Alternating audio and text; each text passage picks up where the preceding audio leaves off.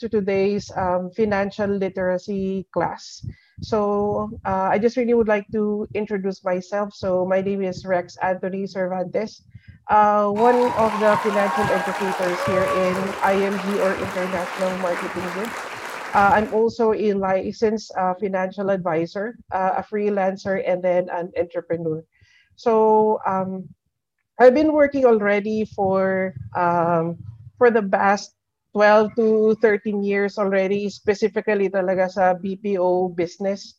So my career started way back uh, 2006. That was in Cytel Baguio, uh, that Cytel group. So I used to be a call center agent, uh, naging QA din ako or quality analyst and then team leader or uh, a coach. Uh, I also did work sa Wipro BPO uh, that is in Manila uh, as a level 2 agent. Uh, I'm I did also work here in Tarlac sa Sutherland kung alam niyo yung Sutherland Tarlac. So my career started there as well as an agent uh, and then naging trainer, uh, expert trainer and then I resigned from my position last year uh, an associate manager for training. Okay, so moving on to the next slide. All right, so who is IMG? So IMG is actually um, a business or is a company that's really one of its kind dito sa Pilipinas. So uh, IMG is the only company in the country wherein its primary business is really to educate people. Um, so di ba, eh, way back in college or kung nag-aaral tayo, the primary objective of us going to school is really for us to learn how to uh, to, for us to be able to learn how to earn money, kung paano talaga tayo kumita. But in school, it was not really uh, taught how, how we will be able to save and then invest and then protect the money that we have earned. Uh, but IMG will be there to fill in that gap. Yes! So if you are studying right now, uh, take your studies seriously for you to be able to learn how to to earn money. But with IMG, tuturuan kayo on how you will be able to grow your money, invest, and protect it as well. All right, so IMG is a financial educator who established agreements with many of the world's leading financial services companies who offer a broad array of financial products and services since 2002. So uh, we've been in the business already for more than 10 years. So, uh, sorry, uh, more than uh, close to 20 years already, so 19 years uh, already in uh, operations. Okay, so IMG is not just really about life insurance or healthcare, but we are really focusing on a kind of lifestyle wherein we are not just really more in spending, but more specifically on then saving, investing, and then improving your finances. Yes! All right, so Uh, this is the vision and the mission of the company. Uh, simple lang talaga yung gusto ng company na mangyari. And that is to uh, save people from poverty. So, you know, uh, hundreds of years ago, um, you know, uh, we often hear this a lot that it is a lot better for us to teach someone to fish rather than giving a person a fish, diba? So that um, that statement still holds true today. And that is probably the foundation of the vision and the mission of the company. And that is we want everyone to be wealthy, uh, not uh, hindi sa pagbibigay lang ng pera, but teaching people on how to uh, save, invest yung mga pinaghirapan nilang pera. So our vision to create the new industry where everyone can earn what the wealthy are earning, bringing the secrets of the wealthy to all. And then our mission too is to help every family achieve financial freedom. So we really don't want any family left behind. Uh, that's why it is really our mission talaga to uh, to promote financial literacy. All right. So um, this is the goal of the company, and that is we will be able to educate 30 million people by 2030.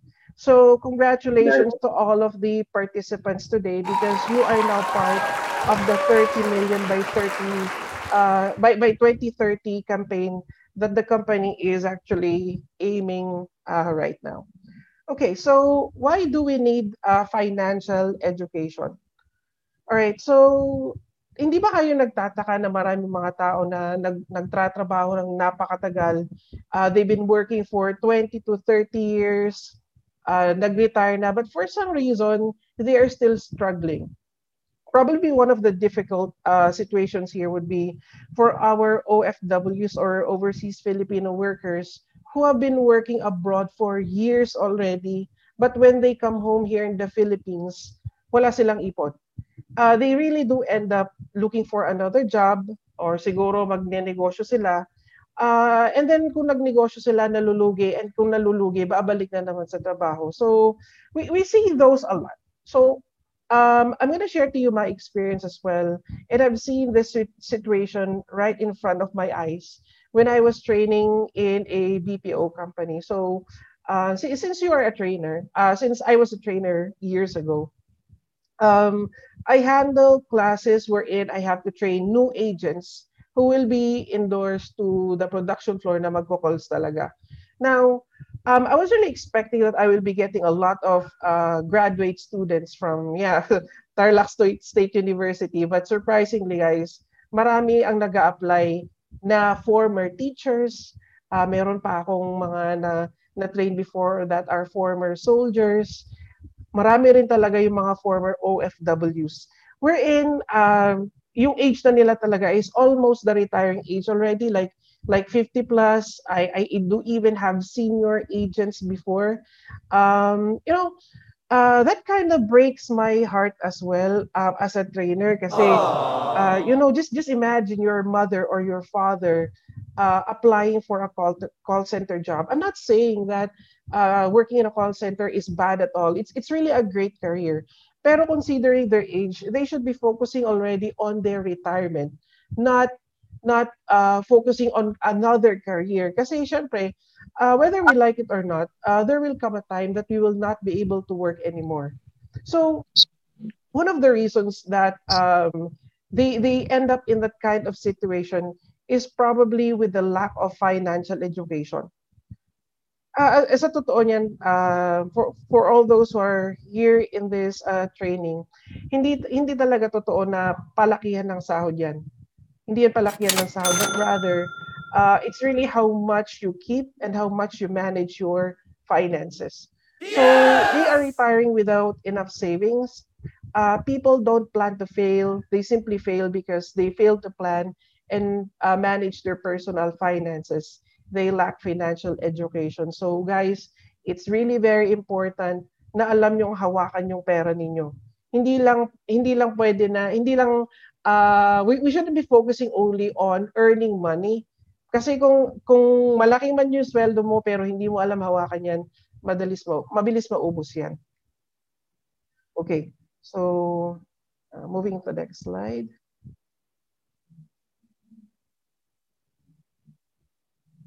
All right, so here are some wrong money mindsets. So una, many people believe that financial education is only for the wealthy. So siguro sasabihin nila, bakit ko pa kailangan ng financial education? Eh, konti lang naman ang sahod ko. Wala pa naman ako, akong trabaho, nag-aaral pa lang ako ngayon. Pero come to think of this, if you don't know how to manage your your allowance right now, kung hindi mo kayang i-manage yung sweldo mo na 2,000 or 3,000 pesos, what makes you think that you will be able to manage higher amounts of money? Let's say, na-promote ka, nagkaroon ka ng sahod na 30,000 or 50,000. Kung hindi mo ma-manage yung 5,000 pesos mo ngayon, what makes you think that you will be able to manage 50,000, 100,000, or even a million pesos? So if you don't have or if you're struggling with your finances right now, the more that you need financial education. Kasi it will financial education will also teach you on how you will be able to earn and then uh, save and also invest your any amount that you have right now. Uh, with financial education as well, you will be able to get out of debt. So financial education is really broad. Hindi lang yan about saving and investing. But uh, bottom line is you really have to know how to manage your finances well. Um, many believe that the solution to financial challenges is borrowing money. Uh, di ba sa ating mga Pilipino, pag, pag may utang ka, we often say na normal lang yan. Na kapag ikaw wala kang utang, masasabi na hindi yan normal. So we really have to to change that mindset na ang pagkakaroon talaga ay pagkakaroon talaga ng utang ay hindi normal. We need to make sure that we we try to avoid um, any kind of debts because with debts kasi there's a possibility that it becomes a disease or baka maging masanay ka na dyan. So um, I'm gonna share to you uh, my experience as well in, when it comes to to debts na yan. Um, uh, I we used to have four credit cards all maxed out. You know, it's really difficult for us to to um to to work kasi pagkukuha na lang ng sahod mo, ibabayad mo na lang yan sa mga utang. Um, and then not to mention lahat na lang yata ng loans noon napasukat namin. So um it it doesn't really give you confidence kapag marami kang utang. So as much as possible, uh, don't get into debt. Uh, now, there are two types of debt, guys. Uh, first one will be yung bad debt, and then the other one will be good debt. So when we say uh, good debt, uh, probably that's something that you borrowed money for you to start a business. So that's still that's still good. Uh, but you should also be careful when when borrowing money. So kung nag nagkautang ka talaga, you need to also establish a, uh, a solid plan on how you will be able to pay that money. Uh, for bad debts, uh, obviously those types of debt debts are the ones that will not give you any kind of return at all. So for example, uh, nag-swipe ka ng credit card or umutang ka just for you to upgrade your cell phone or for you to get the latest gadget. So uso ngayon yung PlayStation 5, baka ginamit mong uh, umutang ka sa Bombay para lang bumili ng PlayStation 5 mo. So that's bad debt. Uh, kasi in the long run, it will not give you benefits. Uh, and the next will be some even rely on luck. So, napapansin nyo naman siguro na whenever na, na malaki yung, uh, let's say, yung price dun sa loto, di ba pinipilaan yan? And then, um, here's the mindset that a lot of Filipinos do have, and that is the only way out for the uh, the only way out from poverty will be yung loto, 'di ba? Sa marami tayong narinig na sana manalo ako sa loto para milyonaryo na ako para mabayaran ko na yung utang na yon.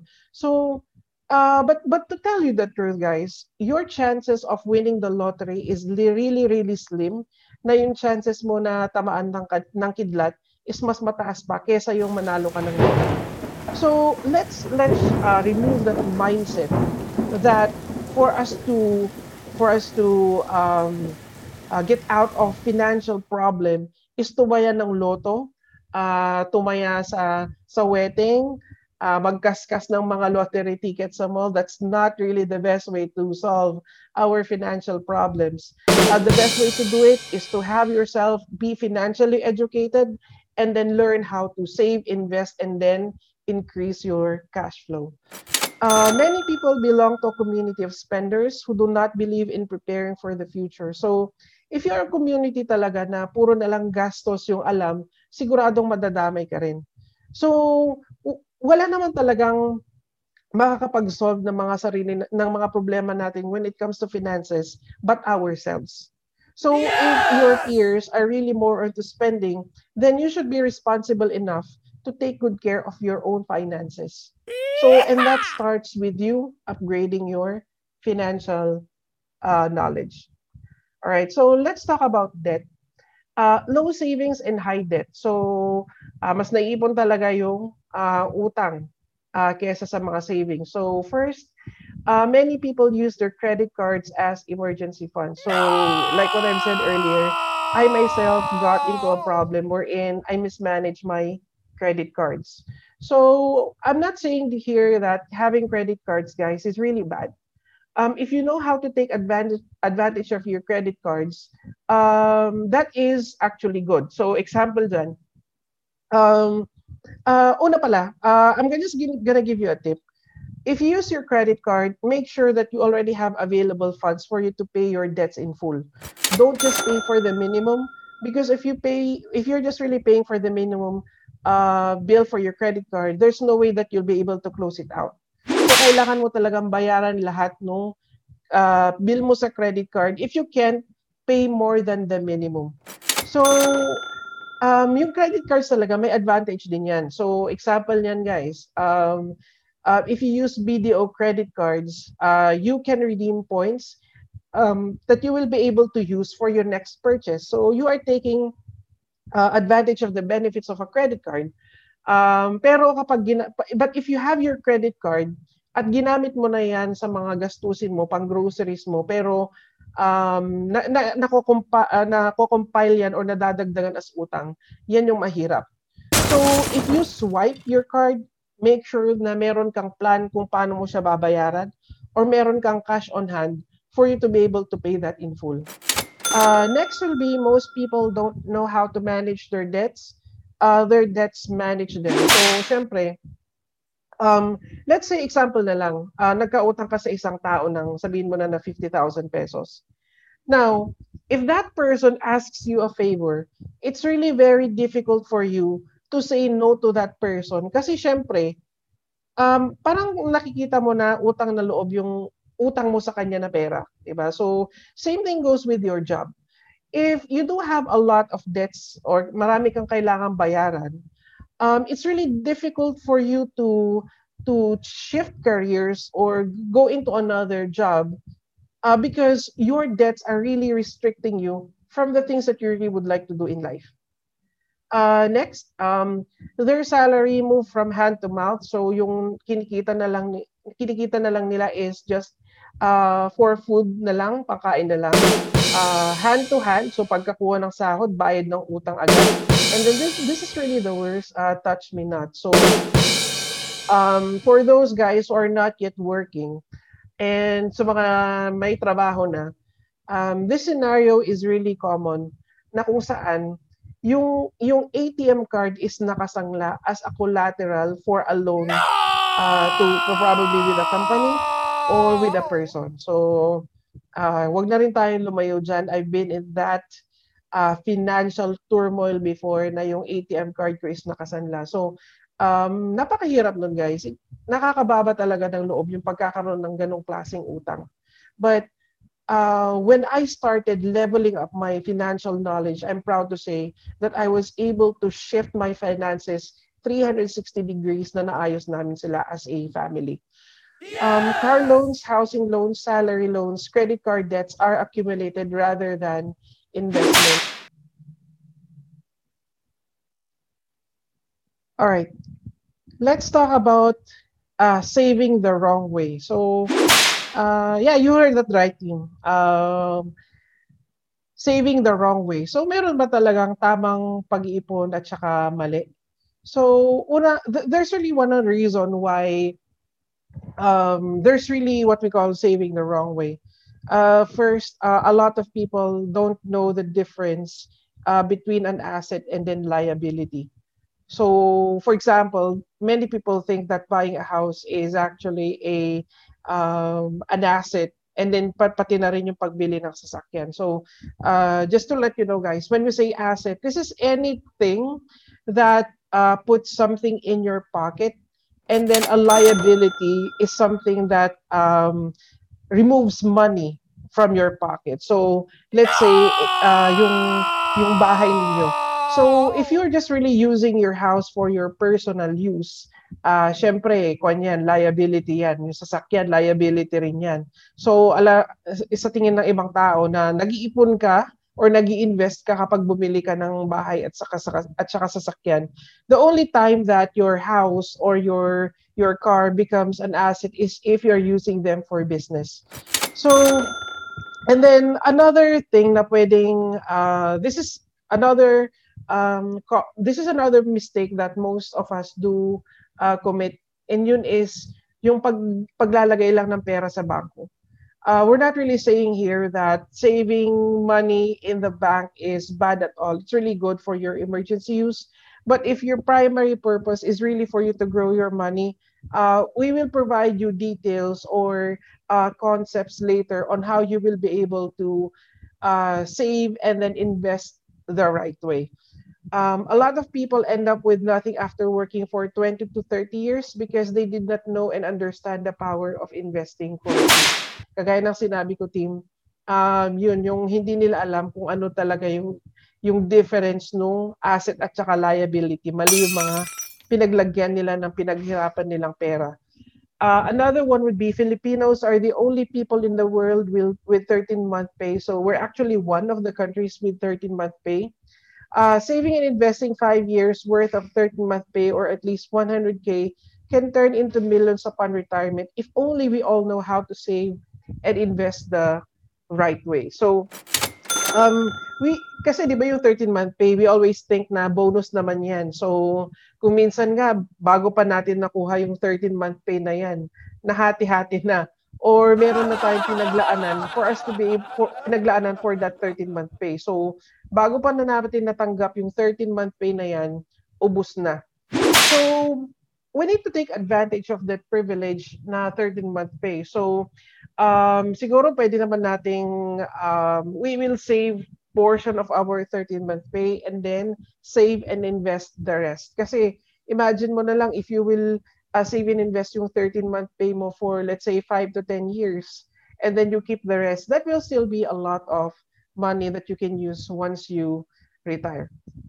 Okay, so let's take a look at uh, at uh, at a statistic, uh, statistics of those people who actually retire. So 40% of those who retire uh, heavily depend on their children na uh, anak pag-aaralin kita ngayon sa at kapag kami naman tumanda, uh, syempre uh, since pinag-aral ka namin, uh, matutulungan mo rin kami sa mga gastusin sa bahay. So uh, you know, this is something rin dapat na kailangan nating baguhin uh, na paniniwala natin ng mga Pilipino na as parents, it's our responsibility na pag-aralin natin yung mga anak natin.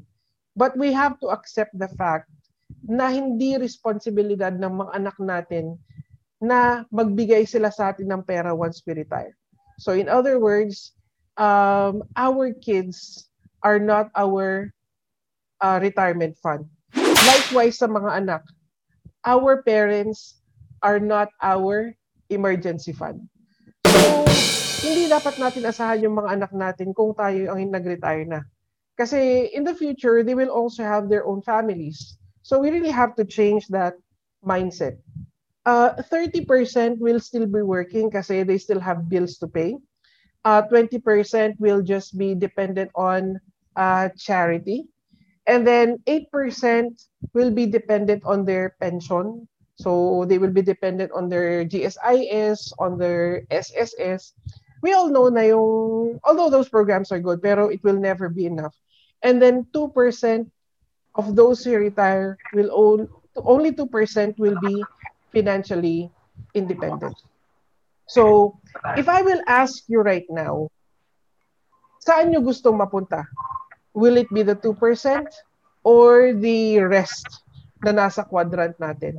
Of course, most likely, ang pipiliin ninyo dyan is those people or yung nasa 2% talaga. Yes! Diba? So, um, all of us here have been, uh, in, syempre, lahat naman tayo dito would like to have a very comfortable life once we retire, diba? So, so in this um, in this webinar, we will provide you concepts on how you will be able to be or for you to become a part of that elite 2% who are financially independent once they retire, na kahit ano pa yung gusto nilang gawin, magbakasyon anytime, they will be able to do so. Okay.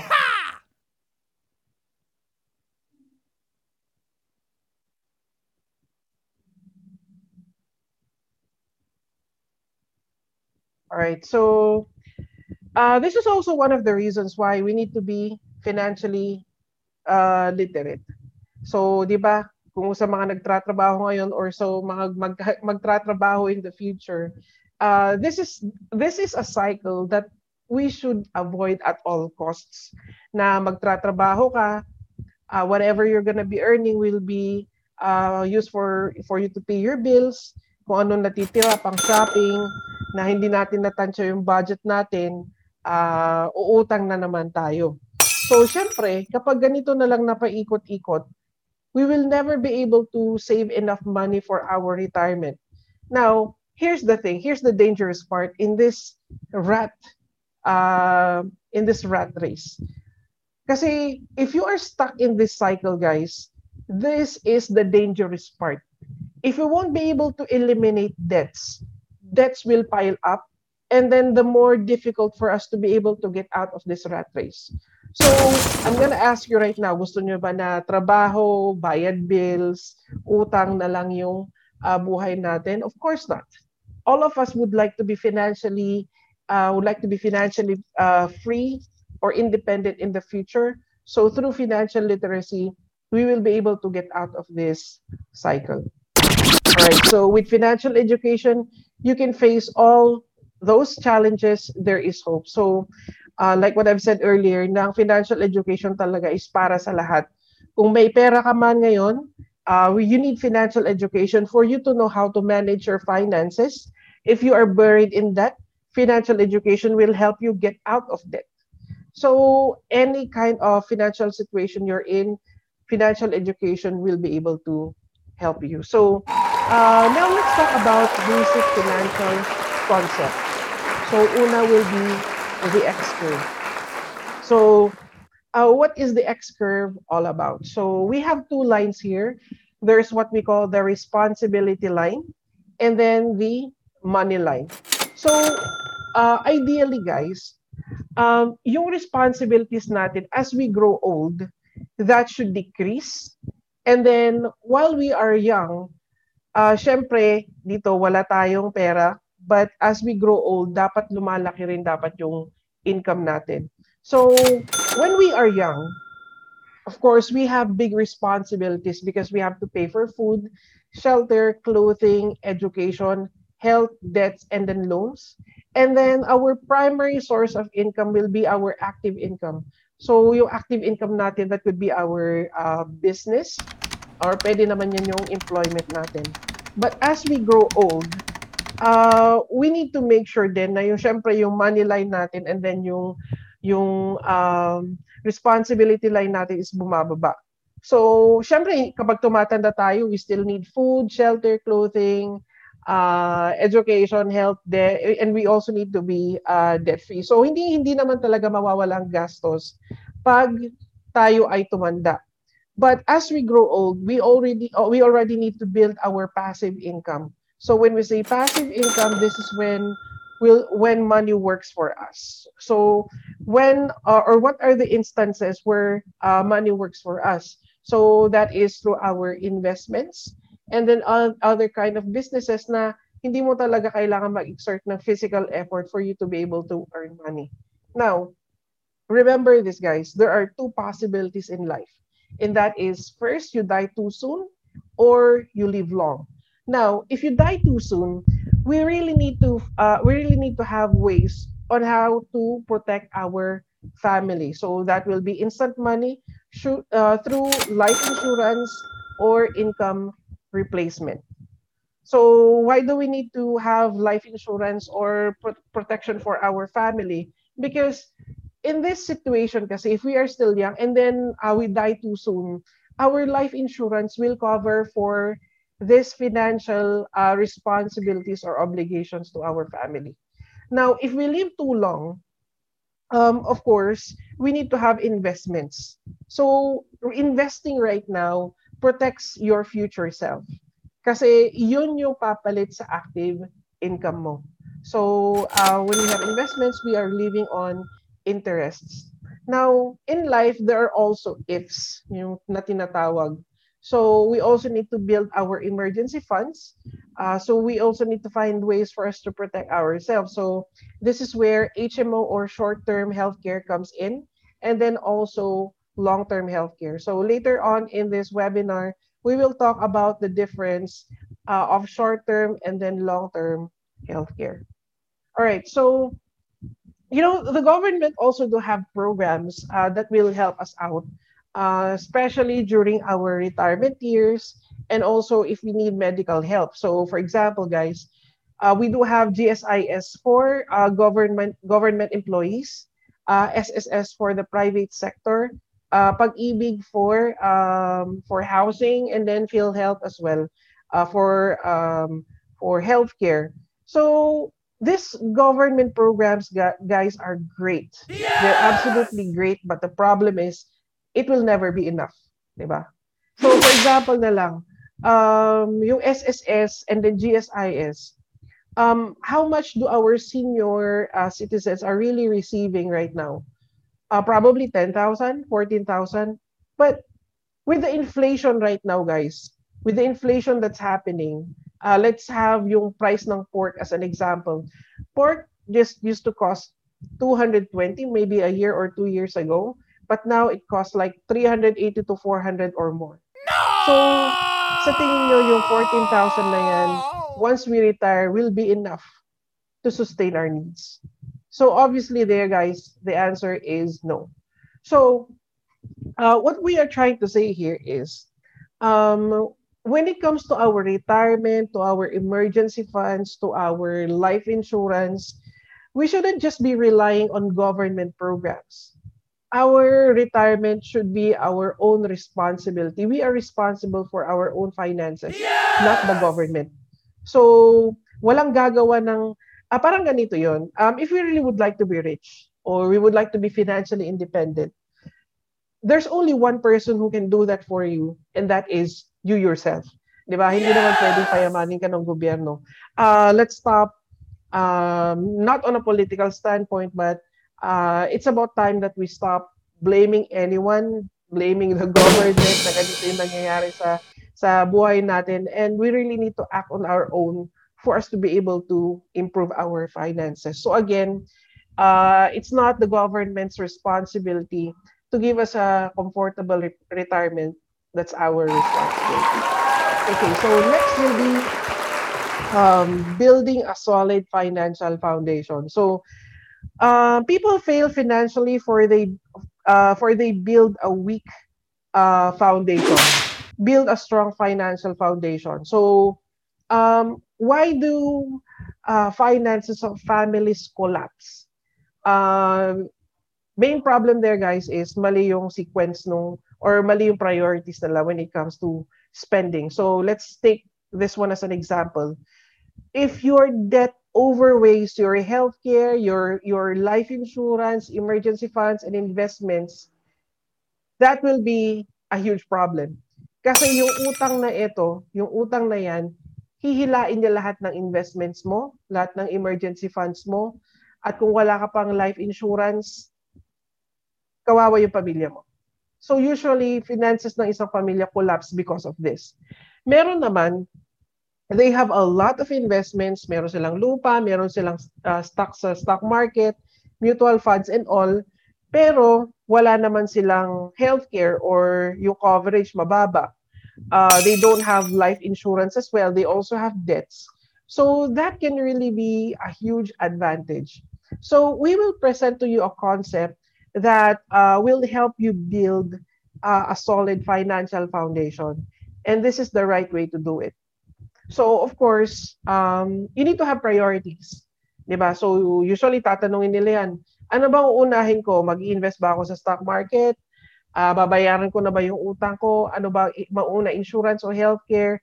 So, uh, guys, mauna dapat dyan will be your healthcare. So, bakit healthcare? Uh, syempre, we need, uh, let's say we get sick, uh, medical expenses today are very, very expensive, guys. So we need to, uh, we need to find ways to protect ourselves from financial collapse due to medical bills. That's why we need, we need to get uh, healthcare. So there are two types of healthcare, long-term and short-term. So ideally, we should have both. Uh, next will be life protection or life insurance. Kasi 'di ba kung may nangyari sa atin, um, yun yung yun yung tutulong sa pamilya natin for our expenses. So next will be debt management or pagbabayad ng utang. Next will be emergency fund and then last but not least will be investment. So don't worry guys, we will talk about each of those um, uh, factors uh, in building a solid financial foundation. All right, so let's talk about healthcare. All right, so there are three kinds of healthcare. So we have a short-term healthcare, also known as HMO. So uh, HMO is similar with, um, or examples of HMO would be, uh, kung kang MaxiCare, IntelliCare, or Medicard, and so on. So this is really uh, a huge help for us. Let's say gusto mong magpa-check up, there will be tests. Uh, short-term healthcare will be able to cover for those expenses. Now, we also have uh, senior care. So senior care, uh, it works the same way with healthcare, but it was or it is really designed for uh, senior, uh, for senior citizens. So problem with senior care is it's really very expensive. So why is it expensive? Because of course, the chances of our senior citizens getting sick or getting sick or 'di ba kapag tumanda tayo, syempre, uh, mas mas prone tayo sa mga sakit. That's why it's really expensive. Uh, long-term care, so uh, when we say long-term care, this is already a combination of three. So we have uh, features of um, healthcare. It does also have uh, life insurance and then investment. So it has fixed premium, guaranteed renewal, and something that you must get before 60. So we will talk about this one later on uh, in this webinar. Right. So in the Philippines, a lot of sick people die not because there is no medicine or treatment, but because they don't have money. So uh, the, the reality is, guys, uh, here in the Philippines, marami tayong magagaling na doktor. Uh, we do have good hospitals, top of the line hospitals. Uh, pero bakit ganun? Marami pa rin namamatay dahil sa sakit. Uh, it's not with the equipment. It's not by the. It's not because of skilled doctors but dahil walang pera, di ba? So, usually, um, uh, a, a family's finances collapse uh, because of uh, medical needs or medical fees. So, we really need to be responsible din uh, sa mga sa kwan natin, sa mga bayarin natin sa sa let's say hospital or para sa mga check-up natin. Okay, so which situation would you choose? Di ba? Let's say if you get hospitalized, um, gusto mo ba yung naka-private room ka? Or nandun ka lang sa may uh, hallway ng hospital, di ba? So, you know, um, the situation talaga na magiging na, na mapupuntahan natin in the future will be dependent on the choices that we make today. Diba? So, let's say we pray that we prepare for our um, long-term healthcare or for our uh, healthcare needs in the future, then definitely we will be on this room, right? Uh, kesa naman pupunta tayo sa isang public hospital na kung saan we still have to wait in line, uh, we don't have privacy and all. Uh, I'm not sure kapag nakapunta na kayo sa sa isang provincial hospital na nandun na lahat, uh, baka mas lumala pa yung sakit mo. I mean, uh, the choice is ours. The choice is ours kung saan talaga tayo mapunta uh, if we get sick. Um, siguro wala naman gusto dito magkasakit but uh, if that happens, we really have to prepare. All right. So the comfort uh, the comfort level of our healthcare situation after the age of 60 depends on the decision you make today. So again, guys, habang bata pa kayo, really have to decide already on how your healthcare situation will be once you retire. So final test of a good healthcare. So does it have um, a short-term healthcare feature? May long-term healthcare ba yan? Life insurance and investment. So if it if it applies or meron yung healthcare mo ng ganito mga features, then we can say that it's really a very good healthcare. So uh, with IMG, we are tied in with Kaiser International Health Group. Um, so um, it is the only company in the Philippines that offers long-term healthcare, yes! and it is the healthcare partner of the following government bodies. So we have the House of Representatives, uh, Supreme Court, and of course the Department of Agrarian Agrarian Reform. So if government, if the government trusts Kaiser International Health Group, so I don't think there's any reason we don't why we don't uh, we don't sign up or get a plan or a long-term health care uh, from Kaiser International. So it's really one of the best uh, health cares in the Philippines uh, because of the fact na meron din silang mga sariling clinics, uh, which is, uh, syempre, not all healthcare providers have their own clinics, but Kaiser International do have a lot of clinics uh, all over the Philippines. Yes!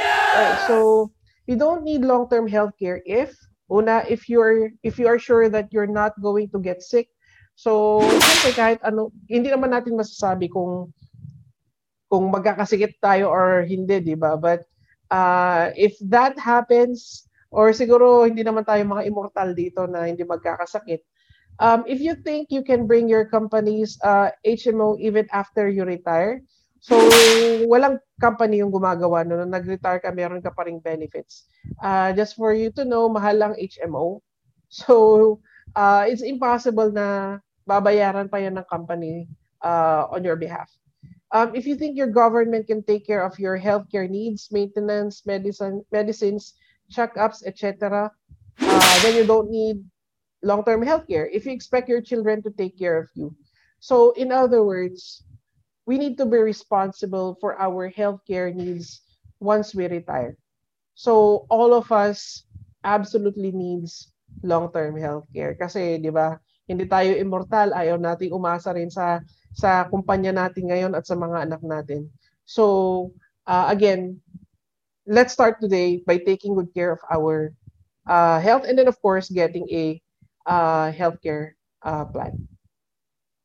Right, so a lot of families' finances break down because of an illness of a loved one. So, uh, tayong mga Pinoy, uh, we are really a close-knit family na kung may nagkasakit sa atin, we really had to find ways for us to be able to finance yung mga medical expenses ng pamilya natin. Uh, but you know, yung mga medical expenses na yan, um, pwede, ito lang naman yung mga pwedeng magbayad yan eh. It's either us, it's either our family, or it's our healthcare who will take good care of those uh, medical bills. So, alin alin doon yung gusto niyo magbayad ng mga medical expenses ninyo? Gusto niyo ba yung pamilya niyo? Gusto niyo ba yung kayo mismo yung magbabayad or gusto niyo yung healthcare ninyo? So of course, the logical reason there will be your healthcare kasi yes! syempre uh, mahirap guys na yung yung pambabayad mo sa sa ospital is really manggagaling sa bulsa ninyo. Mahirap 'yon kasi uh, and worst uh, situation will be yung pamilya nyo yung magbabayad sa medical bills. Uh, kasi 'di ba, paglalaban ka talaga ng pamilya nyo, iuutang nila 'yan. So, 'di ba, mara- uh, I myself have encountered families where they have to sell their properties because someone in the family got sick. So, uh, meron pa magkaka-medical bill niya ng mga hundreds of thousands and even millions uh, wherein they really have to end up selling everything. And then the worst part, na wala pa yung nagkasakit na kapamilya. So, um, naibenta na lahat ng properties, nagkautang pa sila. So, let's help our family. Let's help our um, our let's say yung mga kids natin na hindi sila yung problema in the future. Uh, we really need to take good care of our financial uh, or we need to have our financial uh, expenses in place by having uh, by getting a long-term healthcare. Okay, so next will be income protection or life insurance. All right, so siguro ito yung uh, topic na ayaw na pag-usapan ng ibang tao na na once life insurance is uh, brought up in the conversation, marami na magsasabi na uh, ano ba naman yung life insurance na yan? Uh, buhay pa ako, pinapatay mo na ako. that's not really uh, that's not something new whenever we talk about life insurance. Uh, pero remember that getting life insurance is showing that you love your family, love, a love that goes beyond death. Kasi hindi naman natin hawak yung buhay eh. 'Di ba? So um, people will ask, when is the best time to get life insurance? Uh, you know what the answer is? It's the day before you die. Diba? funny um funny side or kidding aside, um totoo naman yun, di ba, na kailangan, hindi ka naman na pwedeng kumuha ng life insurance when, once you're already gone, di ba? You need to, to get life insurance before you, before you go or bago ka mamatay, di ba? So, but the, the, the big question there is, or the big issue there is, nobody knows when you will die, di ba? Nobody knows kung kailan ka, na, kailan ka naman mawawala. So, life insurance is very helpful because of this situation. let's say you are the breadwinner of the family.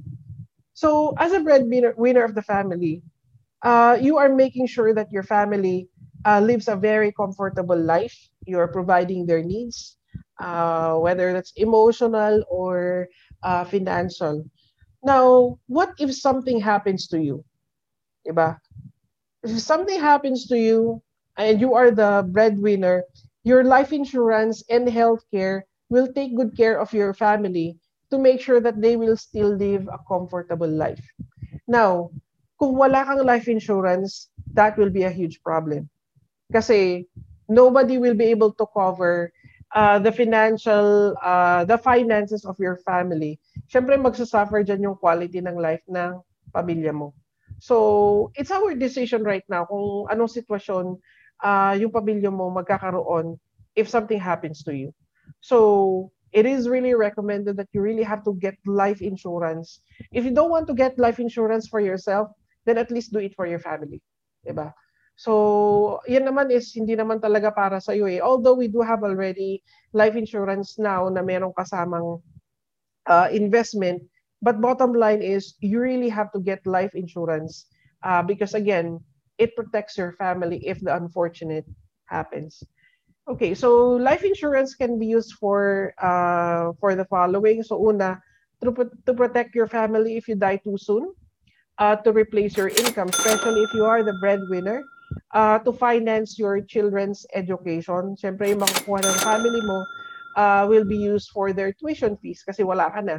Uh, to pay for uh, estate taxes. So when we say estate taxes, um, let's say merong mga ari-arian yung yung meron kang ari-arian you can just transfer the ownership of the pro- ownership of the property to your uh, dependents without paying what we call estate tax. So they still have to calculate that. Uh, and then kapag hindi kasi nabayaran yung estate tax na yan, lumalaki ng lumalaki until to the point na kukunin na ng gobyerno yung properties mo. So, uh, kailangan nating bayaran yung estate tax na yan. And then uh, what's really good if you have if you do have life insurance, your life insurance will cover for that estate tax. Uh, as instant money for your family and then to pay off debts. So, syempre, wag naman natin, wag naman tayo mag-iwan ng mga utang sa ating pamilya. Uh, dapat uh, pera yung iwan natin, hindi utang. All right. So, how do we compute the life insurance coverage that we need? So, that's really simple. Uh, it's uh, your monthly income times 12 or your annual income times 10. So let's say you're earning right now 40,000 pesos. Uh, so you multiply that by 12. So that's a total of 480,000 times 10. So that will be a total of 4.8 million pesos. So uh, bakit times 10? So pwedeng gamitin kasi yung pera na yan uh, by your family for them to be able to survive for the next 10 years or probably you can put they can put that on an investment with 10% return uh, that will uh, that will replace your monthly income. All right? So uh, there are there are two types of life insurance. Uh, the first one is what we call a term insurance. So when we say term insurance pure life insurance lang siya. And then the other one will be variable universal life or VUL so when we say variable universal life or VUL, this is already a combination of life insurance and investments in one. So parang sasakyan yan that you have to choose the transmission kung gusto mong manual or automatic. So the choice will still be yours. Uh, Siyempre, if you if you choose to go with term insurance, uh, mas mura kasi siya. Yung variable universal life kasi is mas mahal. That's that's when it comes to to charges, mas mahal talaga yung VUL. Now, um, we do also have life insurance uh, from uh, that that IMG uh, also offers. Well, not really IMG per se, but we are partnered with Manila Bankers Life. So if you would like to get um, life insurance from uh, Manila Bankers, that's also one thing that you can do. Uh, they have the product most 18 or multiple options for 13. So it's also a combination of um, life insurance, term life insurance, and then my investment option then. Um, so advantages of most 18. So of course, protection through life insurance, uh, safety, tax advantage, and growth. Uh, why safety in the first place? Because um, yung VUL kasi usually, uh, dependent yan sa uh, mutual funds that are embedded with the plan. But with most 18, uh, it doesn't go zero. Kasi yung kwan kasi yung mutual mutual funds or investments with VUL, uh, since it's in the stock market, uh, there's a possibility na mag-negative talaga. Uh, all of this you will be able to learn um, in, in courses also that's offered by IMG. Um, we will also talk about that uh, those those uh, concepts later on about uh, getting more details about investments. All right, so next will be managing debts. So why should we manage our debts? So um, although I did mention this one earlier that uh, debt can turn into a disease. Uh, it could control your life, diminish your happiness, and limit your freedom. Di ba guys, kung let's say malaki-laki yung utang mo, will you be proud of it? I doubt it kung proud ka talaga sa sarili mo na marami kang utang. Uh, definitely, you will be more proud of yourself talaga kung mas marami kang ipon versus yung utang.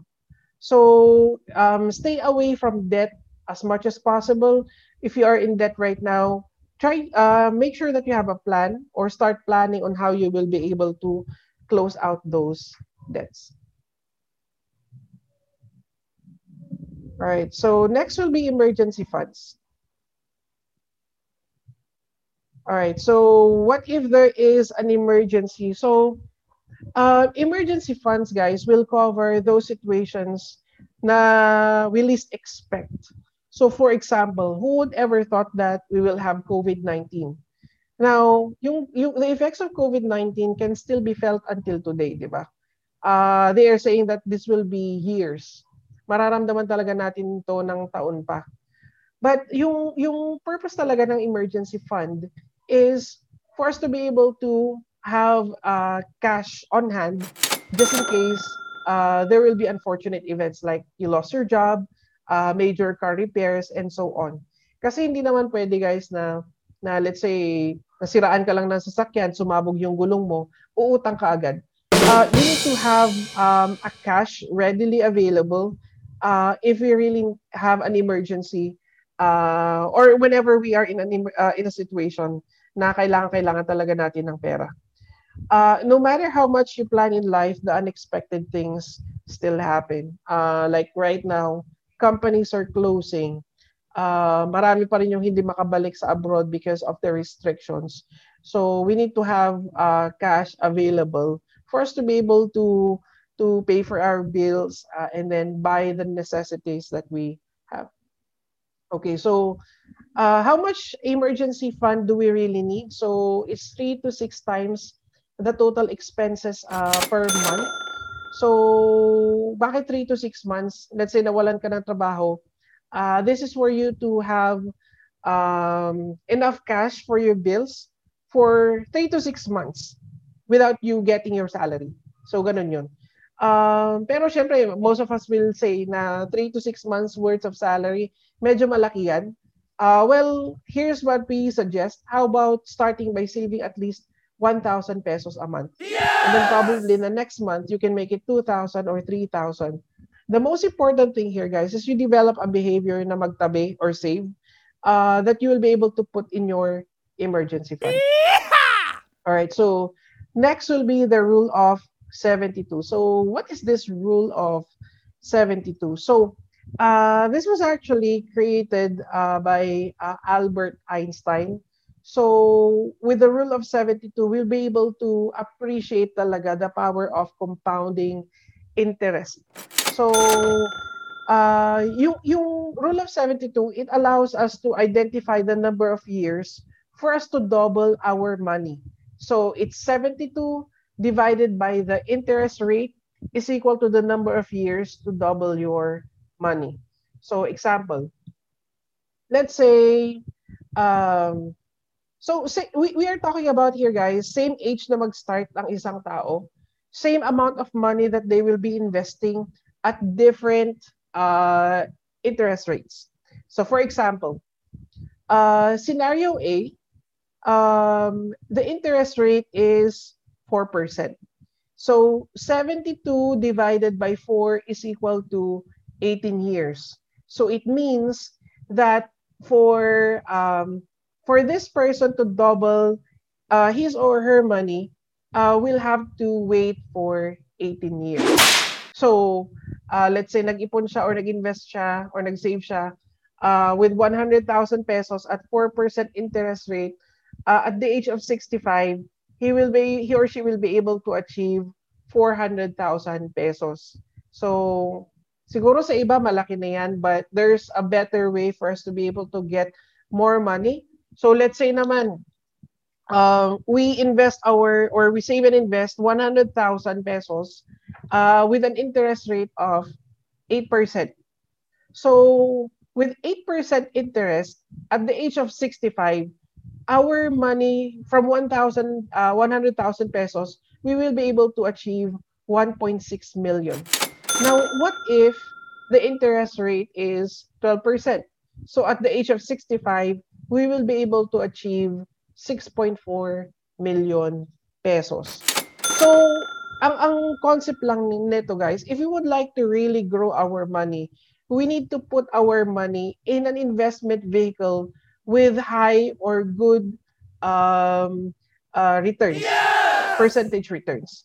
So, syempre kapag 4%, talagang matatagalan ka dyan. But if we invest our money in um, with investment vehicles with high interest rates, uh, definitely we will get the we will be able to get the best uh, from our investment.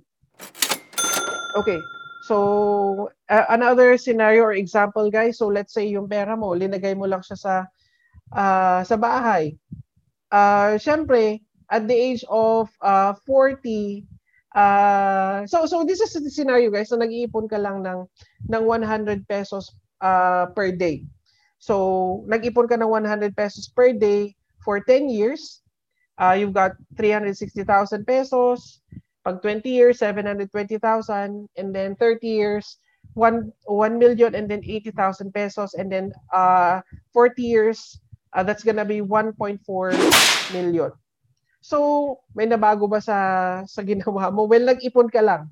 But you really didn't maximize the potential of your money.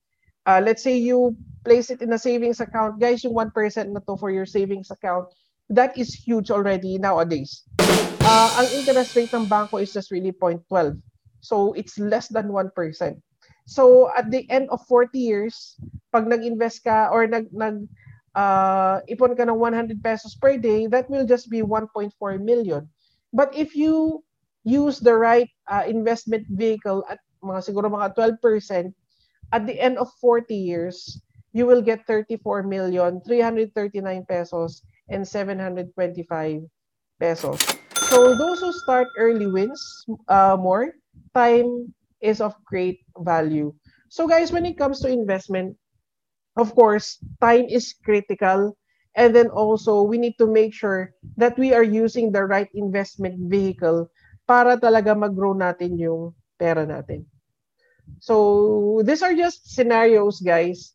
Um, the, the potential amount of money that you will be able to earn um, if you really save this uh, amount per day. So for if you save 20 pesos per day, and then at the end of 30 years, you will get 2 million pesos, 62,980 uh, pesos, and so on.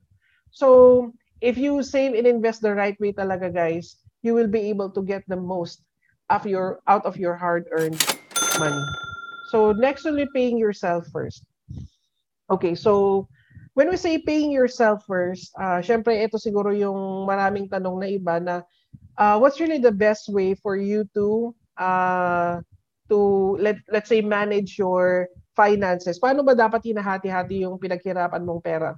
Okay. So ito yung tinatawag na poor man's formula. So when we say poor man's formula, uh, the income is equal to the expenses na syempre kapag parehas yung income at saka yung gastos gastos ninyo wala ka talagang maiipon. And this is probably one of the worst situation na pwedeng mangyari and that is yung kinikita mo is mas maliit pa kesa sa gastos mo. Or yung yung gastos mo is mas malaki sa income. Syempre kung nagkukulang yung yung kinakita mo, chances are uutang ka pa. What if ganito na lang lagi? Your debt will definitely pile up. At kapag nagkapatong-patong na yung utang mo, yan yung mahirap. Uh, paying yourself first, uh, eto kasi, you need to already set aside 30% of your income for your savings and then you should only spend 70% of your income. But here uh, in IMG, we are promoting what we call the, aban- uh, the abundance formula. So for the abundance formula, your income less than 10%, which goes to your tithes, and then 20% goes to your savings, and then 70% goes to your expenses. So uh, bakit kailangan nating tithes? Uh, why do we have to give tithes? So when we say tithes, uh, this is the amount of money that we give to our church or to our community. So bakit natin kailangan gawin yan? Uh, we really have to remember or acknowledge that when we are working, it's not just really for ourselves. Yeah! Ginagawa rin natin yung, we, we earn money also for others. And then we also have to give what God is due, di ba? So, you will be able to, um, mararamdaman nyo rin guys na yung kapag nagtatype ka talaga, the more blessings that you will receive. And guys, would you believe that even Robert Kiyosaki even mentions the power of tithing in his book? So tithing, guys, is really very powerful. It's really one way of you saying thank you to God. So uh, moving forward, I would suggest that you do this na yung makakita ninyo, 10% ibigay nyo na lang yan, ibigay nyo yan to God, give it to your church, to your charity, and then 20% goes to your savings and investment. And stick with your expenses na 70% lang dapat nung kita mo. All right, so what if 70% is not enough for your expenses? So, um, solution lang naman dyan, guys, is just really have to check where your money is going. So, una, uh, soft drinks and then water. So usually soft drinks, 'di ba, 25 pesos. Um yung yung 800 ml uh, gaano kadalas ka ba mag soft drinks? Let's say 2 cans or 2 bottles per day. So ang monthly cost na niyan guys is 1,500 pesos. And then if you will um, check the annual cost, that's 18,000 pesos. What if you invest 18,000 pesos um, at an investment vehicle with 12% return in 20 years. So you will get 1.5 million. So soft drinks ba lang yung pinag-uusapan natin dyan? What if coffee? Let's say yung coffee mo cost 20 pesos. Mura pa yan.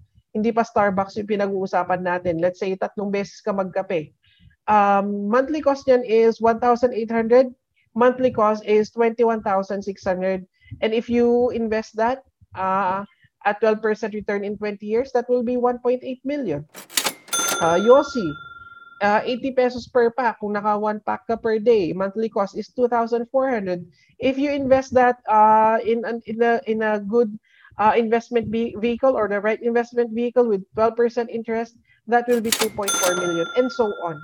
Uh, papasok na rin siguro dyan yung eating out natin sa McDo or Jollibee uh, guys, we're not really saying that you avoid those at all costs. If you really can't, then reduce it. Uh, siguro sa pagja-Jollibee ninyo, wag nyo lang naman siguro gawing kusina yung Jollibee at McDo. Uh, it's okay that you eat out once in a while, but you minimize it.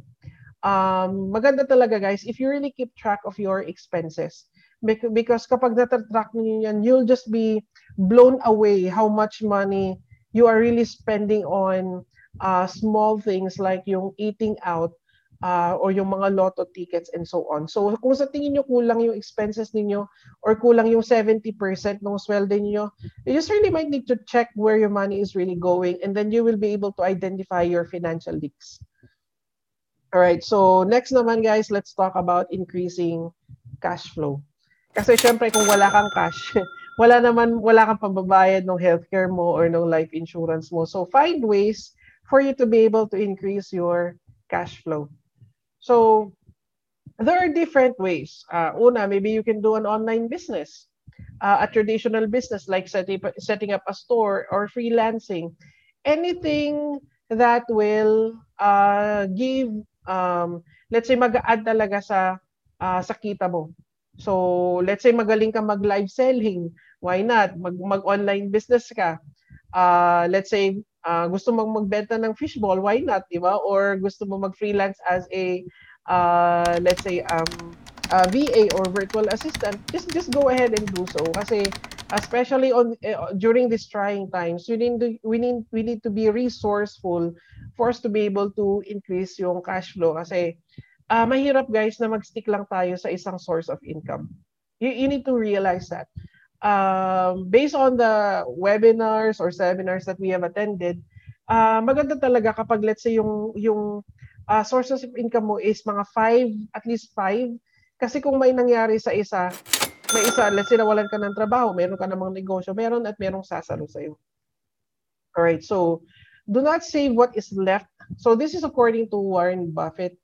Uh, do not save what is left after spending. Spend what is left after saving.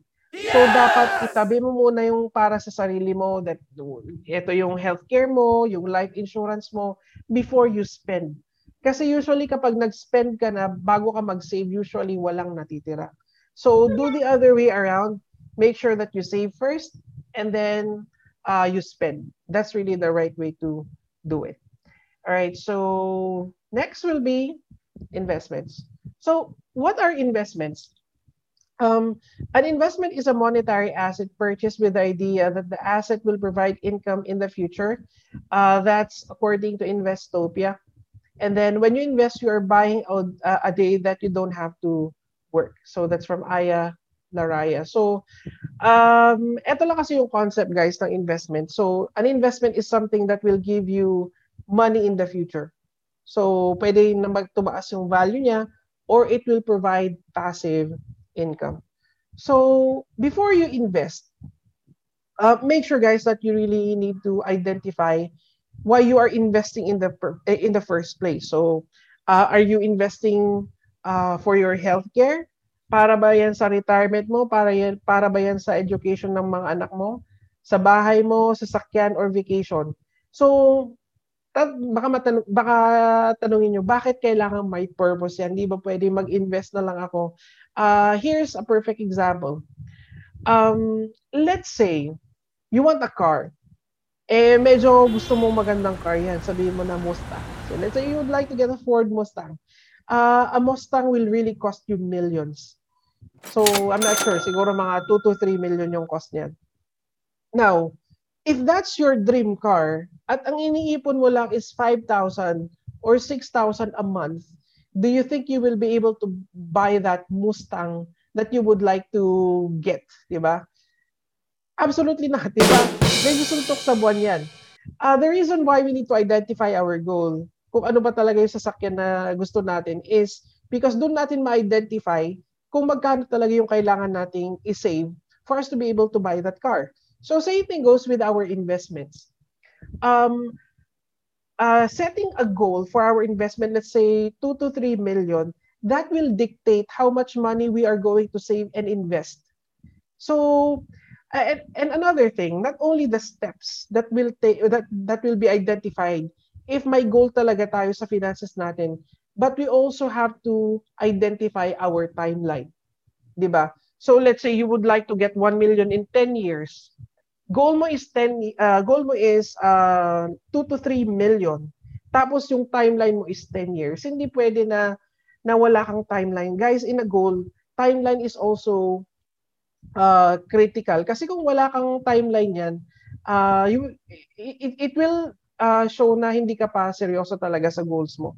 So, let's say gusto mo mag-retire early, dapat i-check mo rin lang kung kung ilang years dapat ilan yung maiipon mo. So, make sure that when you invest, make sure that you have uh, a set goal and then timeline as well. Yes! Okay. Uh, an investor without investment objectives is like a traveler without a destination. So, yun nga. Uh, para ka lang na nag-Google Maps, pero wala kang sinet na destination. Mahirap yun, guys. Uh, just like uh, for the students who are here right now, uh, bakit ba kayo nag-aaral in the first place? You need to, da- dapat alam niyo yung sagot diyan. 'Di ba? Parang nag-iipon ako para saan? Para ba yan sa sa negosyo ko someday or para ba sa retirement ko? So everything should always have a purpose. Every action that you take should have a purpose and that includes uh, your investing uh, activities. So let's talk about growing wealth through stock investments. Right, so there are about 250 plus publicly listed companies in the Philippine stock market. Uh, you need to be guided to avoid losing a lot of money. So uh, the truth is, guys, anyone right now can actually be a stockholder of a company. But before you dive into these kinds of investments, you really have to make sure that you know what you are getting yourself into. So bago ka mag-invest, alam mo dapat or at least pag-aralan mo muna before you get into those kinds of investments. Mahirap kasi yung pasukin mo yung isang negosyo or investment na wala ka rin talagang idea kung paano siya nag-work. Uh, so, understanding stock market. So, these are some terminologies na kailangan nating alamin. Um, stocks are shares of ownership in a corporation. Uh, stock market is a place where stocks are bought and sold. Uh, Philippine Stock Exchange or PSE is the corporation that governs our local stock market. So people buy or invest in the stock market to benefit from companies' tremendous value potential over time. So um, eto guys, yung yung Philippine Stock Exchange, um, this ensures guys na walang fraud na mangyayari. So they are really a very uh, important body, uh, kumbaga, that manages the stock market here in the Philippines uh, stocks. Uh, when you become a stockholder, uh, it means that you're an owner, part owner ka na ng company. And stock market, it is where uh, stocks are bought and sold. Um, so there are two ways of investing in the Philippine stock market. So meron yung tinatawag na stock direct stocks. So let's say uh, you bought stocks of Jollibee or BDO, you become a direct stock uh, holder. But there's another way uh, and that is through mutual fund investments. Okay, so this is an example on how you will be able to uh, grow your money through direct stock investments. So for Jollibee example, uh, way back 1997, um, the price per share of Jollibee is just 27 pesos per share. Uh, but now 2020, this is really 2020. It's just, it became 100 pesos uh, 100 pesos. So, eto, um, let's just use the timeline, 20 years timeline from 1997 to 2017. So, let's say you've invested 100,000 pesos uh, on Jollibee shares.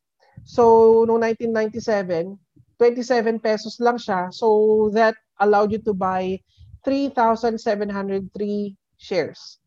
Now, yung 3,703 shares mo, And nung 2017, yung price per share ng Jollibee skyrocketed to 250,000 pesos. So, if you will buy you if you will sell your shares, you will get 925,750 pesos. So, parang kumita ka talaga doon ng 825,750 pesos. So, just imagine, on from 1997 to 2017, you invested 100,000, you will get like um uh yung yung pera mo will be times 8, 'di ba? So that's really how the power of investing works. So that's an example of direct stocks. But um, if you're just really new to investing, uh, we highly recommend na mag-mutual fund investments ka muna. So these are the advantages. So una, it's professionally managed. So um, all you have to do is to buy your shares uh, and then uh, diversification, and then yung pagbili is bahala na yung fund manager. Uh, it's also very liquid in a sense that you can easily convert it to cash. So when we say liquidity, we are talking about the conversion of an asset to to cash or money. Uh, diversified. Uh, when we say diversified, you are not just really buying one share. When you when we talk about mutual funds, talagang iba't iba yan. Uh, low minimum investment requirement. So you can buy as low as 500 or 1,000 pesos just for you to get your uh, shares for mutual funds. Uh, very transparent uh, kasi nakikita mo talaga kung magkano yung yung uh, NAV or net asset value or yung price per share, kung magkano na yung yung value ng portfolio mo and so on. Uh, strong track records, safe and secured, gains are tax exempted. So, example guys will be uh, Phil Equity. Uh, Phil Equity is actually a uh, mutual fund company. So, we are we will also use the same timeline from 1997 to 2017. So way back 1997, um, Phil Equity shares will just really set you back 1 peso and then uh, 1.1095 pesos, sabihin mo na. Now, in 2017, prices increased to 40 pesos per share. So, if we will compare the investment done by that person who bought Jollibee shares with with someone who bought mutual fund um, shares uh, with the same money, 100,000 in 1997, if they will uh, if they will uh, sell that shares now or by 2017, um, yung total gain niya will be 3.6 million pesos pesos or in other words or specifically 3 million 605,228 pesos. So this is way higher compared to the earnings that the person who in, who invested in Jollibee Foods Corporation shares alone. So 825,750 versus 3.6 million, that's really a huge variance. So that's why we are really uh, encouraging people na kapag gusto mo talaga mag-stock market and you want it safe, uh, go with mutual fund investment. Uh, mutual funds is really a good way for you to uh, grow your money, especially if you're, you are just really starting or a beginner in the stock market. Now, um, ito rin kasi yung ginagawa ng mga bangko at saka ng gobyerno. So, example na lang guys. Whenever we deposit money in a bank, what the bank does is they will use your money to buy mutual funds. And same thing goes with GSIS or SSS. SSS alone spent billions to buy mutual funds. So, ang ginagawa nila doon guys, di ba yung mutual funds, usually yung yung returns niyan is around, uh, yung, or yung interest rate niyan is mga 4 to 12% or it could be more. Example na lang yan is let's say 12% yung nakuha nilang interest from mutual funds. And then the bank is just giving you 0.12%. So, the mutual fund or the bank will keep 11 point something percent of the gain and then you will just get a measly 0.12 percent. So doon kumikita talaga yung bangko. So if you would like to to um, grow your money, uh, one of the safe ways to do it will be through mutual funds. So IMG has access to both direct and then indirect stock investing. So yes! whether you decide na mag, gusto mo talagang bumili ng shares ng Jollibee, we do have, uh, we are tied in with MyTrade. Uh, MyTrade is um, um, is a broker of um, stocks. So if you would like to be to go with direct investment, so you can do so. Uh, pwede rin naman, uh, if you decide to go with mutual funds, pwedeng pwede rin. Uh, and that is through our partner, Rampware Financials. So keys to successful investments. So of course, una, you need to have purpose why you are investing in the first place.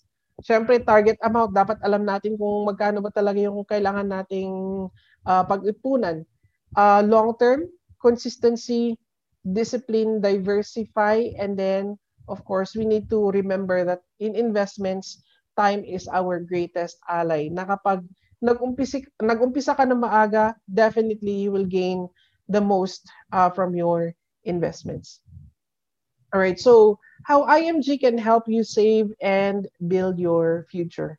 So, um, just like what I mentioned earlier, guys, um, IMG is a unique company.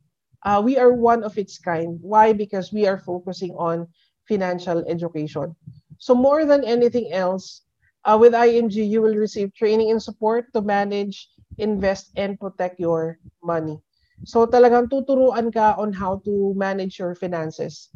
Kasi um, kung marami ka naman pang-invest, pero hindi mo naman alam ang gagawin mo doon, it will be a huge problem. Parang kwan din yan eh, di ba? Um, there are a lot of lottery winners na they end up broke after five to six years. Why? Because they don't know what to do or they have no idea how to manage their finances. So yun talaga yung goal ng IMG and that is for you to learn uh, and to know how to uh, manage your uh, hard-earned money.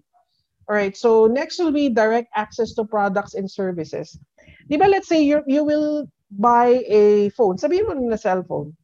Uh, you would like to buy, uh, sabihin mo na iPhone. Will you buy an iPhone directly from Apple? You don't, right? You go to a retailer store. Same thing goes if you would like to buy a car. Dadaan ka talaga sa agent. Uh, same thing goes with a condo. You can't just get a condo unit. Uh, hindi ka pwedeng dumiretso sa SMDC. It has to go through a uh, through an agent. But with IMG, you will have direct access to products and services. So ibig sabihin, uh, you will, uh, para makakatipid ka talaga because, di ba may mga commission yung mga agents or yung mga brokers, but uh, through IMG, um, you go directly or you have direct access to uh, products and services that are being offered by our partners. All right, so access to major providers. So this includes healthcare from Kaiser, uh, life insurance from Manila Bankers, and then Fidelity, uh, Fidelity Life. Uh, access to major providers through investments um, in partnership with Rampver Financial. So, uh, ang Rampver Financials, guys, is actually a um, mutual funds broker.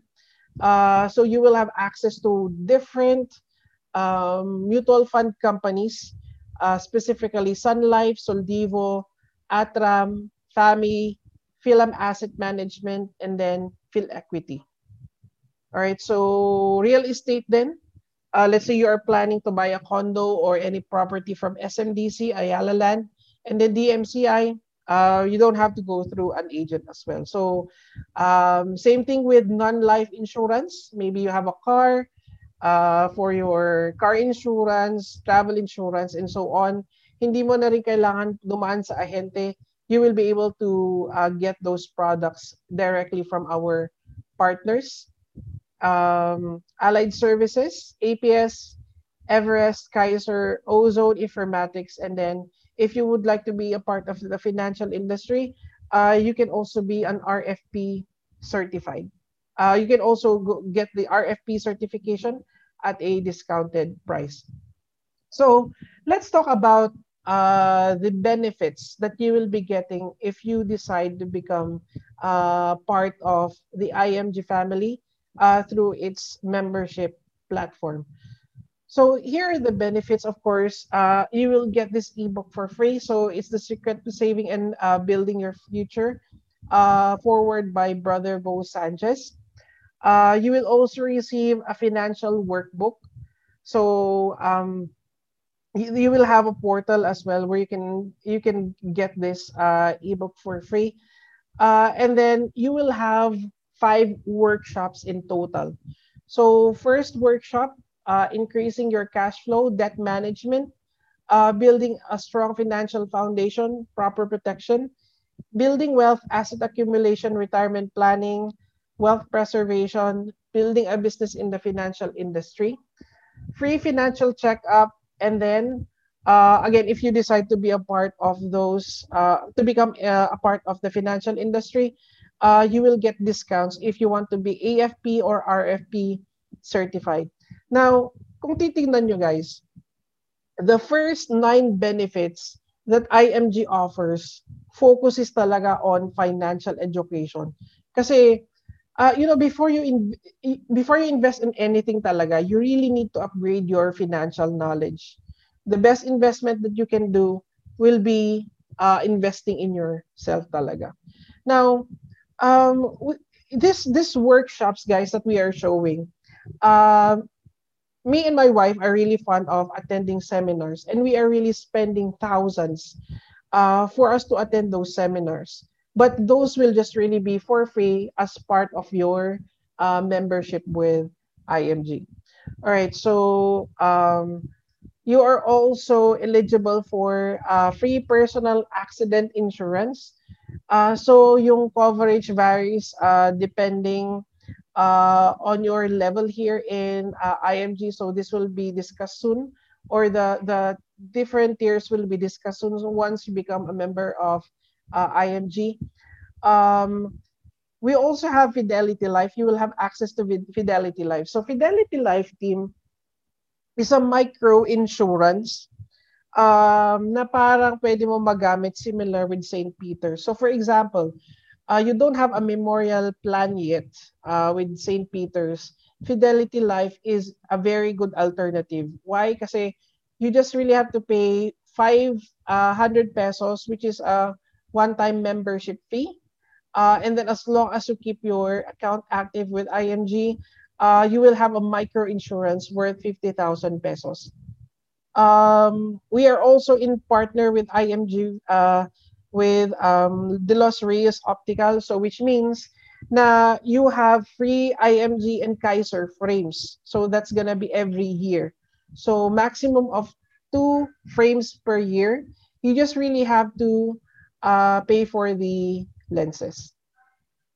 Okay, so benefit number 13. So you will have uh, unlimited consultation uh, at Kaiser Medical Centers located uh, at this um, uh, clinics. So Makati, Cavite, SM North, uh, Robinson's Place in Manila, uh, Robinson's Galleria, SM Santa Rosa, SM San Pablo, Mactan, Cebu, and then uh, SM Seaside Cebu, and then SM City Cebu. So you will have unlimited checkups to these Kaiser medical centers. All right, so benefit number 14, uh, discounted medical services for your family. Um, so hindi lang talaga yung uh, sorry, discounted medical services for members. So for you, syempre magkakaroon ka ng discount for procedures uh, from any Kaiser Medical Center. And then discounted medical services for your immediate family members. So hindi lang ikaw yung magkakaroon ng discount but also your family members. So uh, benefit number 16, uh, a portion of your membership uh, will go to your um, investments. So which means na becoming an IMG member immediately makes you a um, makes you an investor. So 1,000 pesos of your membership fee goes to uh, your mutual funds na automatic investor ka na ng mga companies na to. So these are just really the top 10. Uh, we've got BDO, EEI Corporation, Ayala, Megawide, Jollibee, Eagle Cement, SM, Security, Bla- uh, Security Bank, Bloomberry, and then GT Capital. So you automatically become an investor of these companies through uh, mutual fund investments in Soldivo. All right, so um, benefit number 17. So you will have access to uh, Kaiser products, whether that's long-term, short-term care, or senior care. So this is a huge, huge advantage kasi hindi ka na talaga didirekta sa ahente. Mag, may access ka na talaga sa products ng Kaiser. Uh, benefit number 18. So uh, life insurance products exclusive to IMG members. That includes yung most 18 uh, life insurance products from Manila Bankers. Uh, benefit number 19, free investment seminars and mutual funds at 0% entry fee. So uh, again, uh, we are focusing on financial education and then financial knowledge. That's why we are offering free investment seminars um, that can be live or pre-recorded depending on the availability of those trainings. So I uh, just really would like to share to you a training that we've attended last year wherein in one seminar, representatives from different companies like Soldivo, Atram, Phil Equity, Philab Family, and Sun Life were actually on the same roof or the same meeting talking about or uh, giving updates uh, for uh, for the investments uh, that we have in their company. So, uh, syempre as a um, as an investor in Soldivo Fund or with with IMG, uh, you will be eligible as as well to attend uh, investors um, meetings and then trainings. Um, access to a stock online trading platform uh, with free investment guidance and analysis and updates. That is through My Trade by Abacus Security. So Uh, Abacus Securities is probably one of the oldest uh, brokers here in the Philippines when it comes to the stock market. Uh, benefit number 21, so partnership with Palawan Express. So which means you are given special rates whenever you uh, pay for your uh, IMG transactions, like for your premiums, your membership, uh, and so on.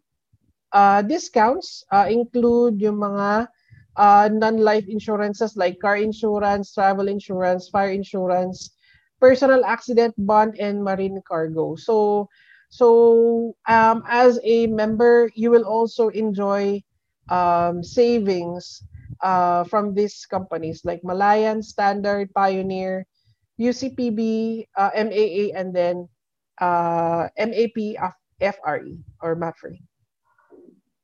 All right, so uh, benefit number 23, uh, member savings on real estate purchases. So for example, uh, gusto mong bumili ng condo or let's say properties from SM, Ayala or DMCI, you will be given discounts kasi hindi ka nadadaan sa ahente, diretso ka na talaga sa sa partner natin na SM, uh, SMDC Ayala and DMCI.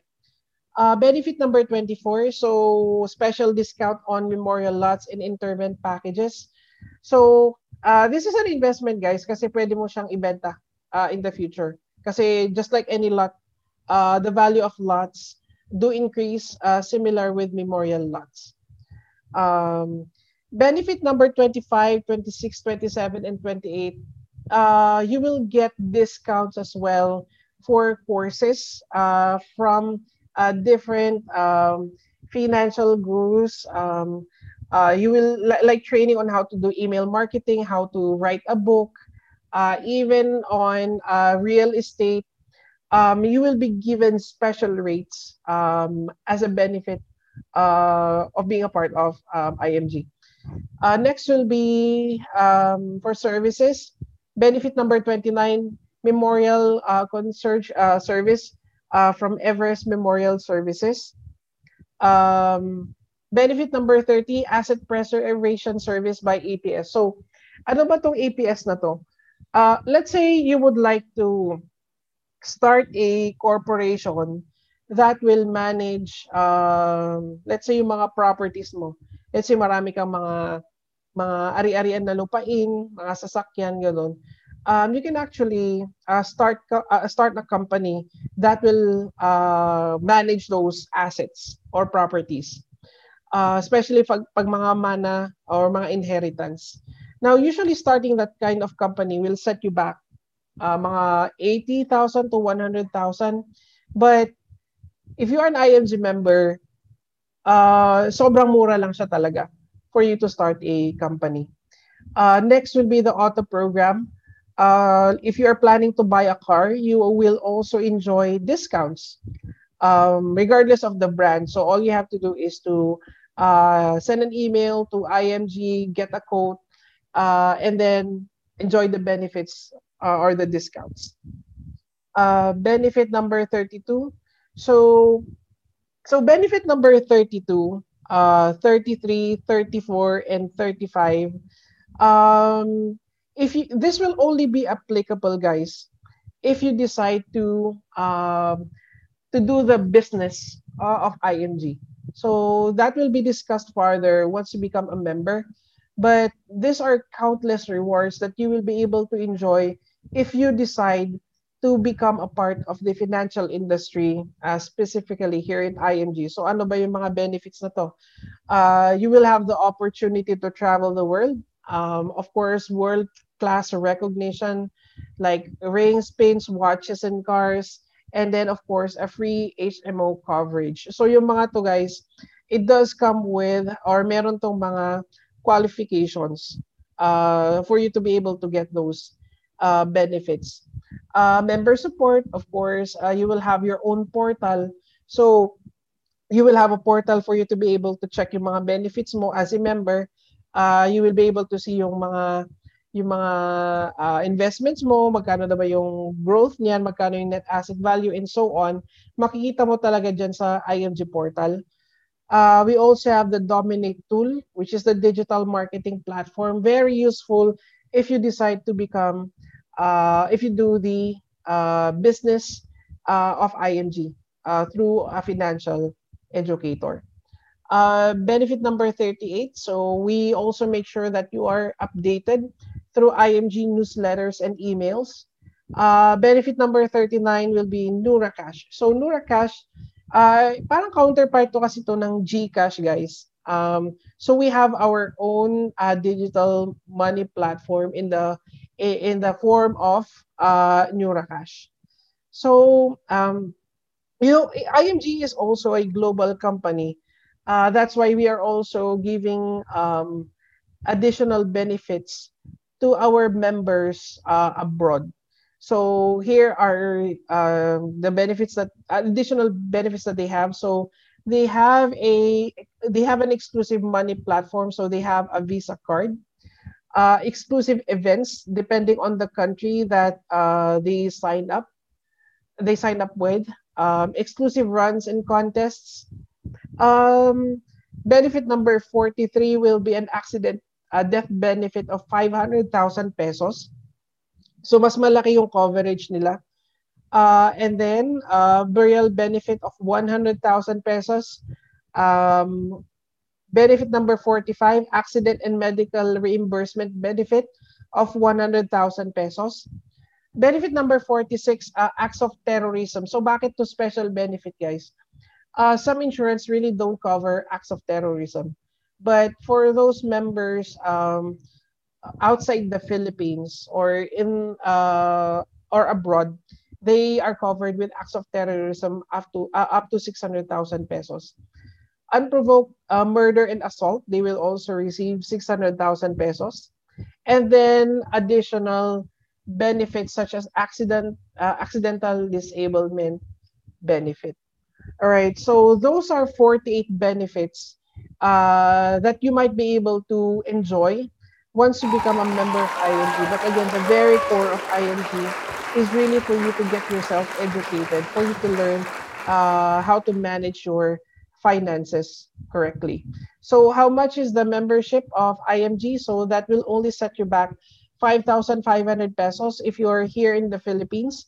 And then the renewal fee of 1,500 pesos. So with all the benefits that you will be getting, guys, uh, one-time payment only of 5,500 uh, and then a renewal fee of 1,500. So, you know, uh, we've been through with this seminar and then of course, syempre, uh, we do hope na marami kayong natutunan today. Yes! But I will leave to you this um, uh, this thought.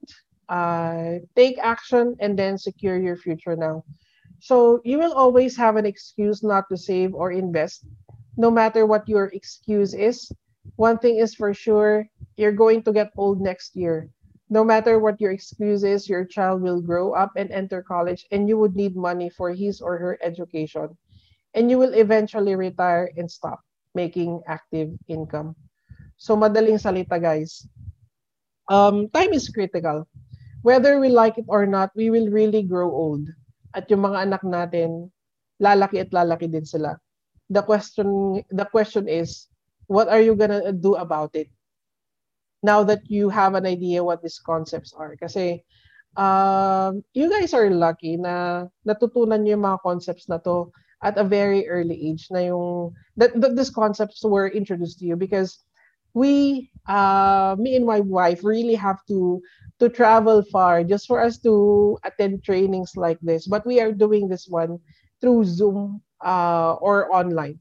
So I, I really would encourage everyone to take uh, the step, the first step to your financial freedom by upgrading your financial knowledge. So uh, an average an average person uh, lives up to the age of 80. Um, if you're looking at the screen right now, saan kang quadrant dyan ngayon? Do you still have time time to prepare o medyo kapos ka na sa oras? Kapag uh, marami-rami pa yung oras mo, then that will be good kasi syempre, the more time that you will be able to grow your investments and then the more time that you will be able to learn. But regardless din kasi talaga, uh, it's very important that you really have to start now. So team, um, uh, in life, um, there are only two causes of pain. Uh, it's either the pain of regret or the pain of change. So either way, it still it will still be painful. Gusto mo ba magsisi na lang balang araw o gusto mong baguhin yung buhay mo today? So either way, guys, that will still be your choice. So we do hope that um, maybe today or the next few days you will be able to make the right decision. All right. So as a way, guys, for saying thank you to those uh, attendees tonight, uh, you will be receiving the free version of uh, this ebook, The Secret to Saving and Building Your Future to Become Your Own Financial Educator. Um, so every all of those attendees today will receive their own uh, copy, the free version of this book. Uh, you will also get a free financial checkup from the person or from the financial coach who invited you today. And then we have already released our ebook, uh, Breaking the Chains. So this was released way back November, and each one of you will be receiving a copy. All right, so uh, these are my contact information. So we've got our Facebook page, our website, our Instagram. You can also reach uh, out to me uh, through phone or email. So maybe you can take a picture of the screen or maybe uh, scan the QR code. Um, and then if you've got questions, uh, just feel free to reach out. All right. So again, guys, uh, thank you for attending tonight's session. Uh, I do hope that you have learned a lot. Uh, thank you, guys, and then uh, good night.